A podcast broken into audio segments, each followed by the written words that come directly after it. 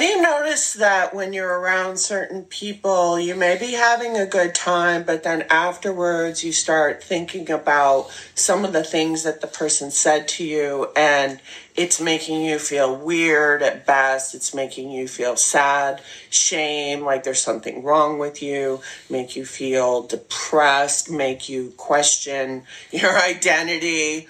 Okay, if those things are happening after the fact, right? I call it frozen feelings, and it just basically means that you, in the moment, because of the way that the person is disguising it, you are are questioning whether or not you're overreacting, you're reading into things too much, you're being too sensitive, things like that. And when you reason things out with other people, which a lot of times, if you're feeling that level of like distress after interacting with someone, you might reason things out with them. And that's because it, individuals that are manipulative are very subtle.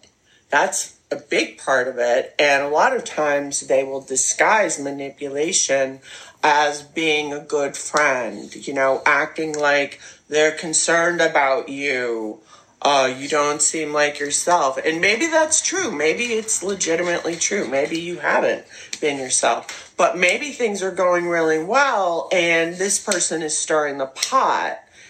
And that is a common manipulation tactic, common gaslighting technique is that they will act very concerned about you in a way that will make you feel like maybe there is something wrong with me. Maybe maybe i'm too sensitive. Maybe maybe i i have bad judgment about things. Maybe maybe i did or said something wrong at the party. That's the effect that they have on you and if that's true if your reaction to them uh, doesn't quite match the situation and you're confused about it chances are that maybe there was some gaslighting that was going on, especially if this is a pattern that you notice.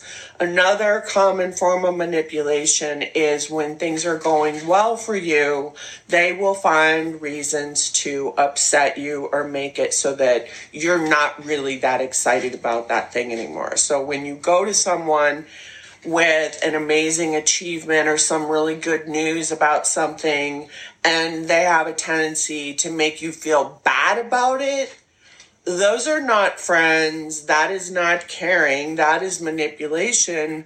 It's very common with certain types of individuals, especially folks that have narcissistic traits.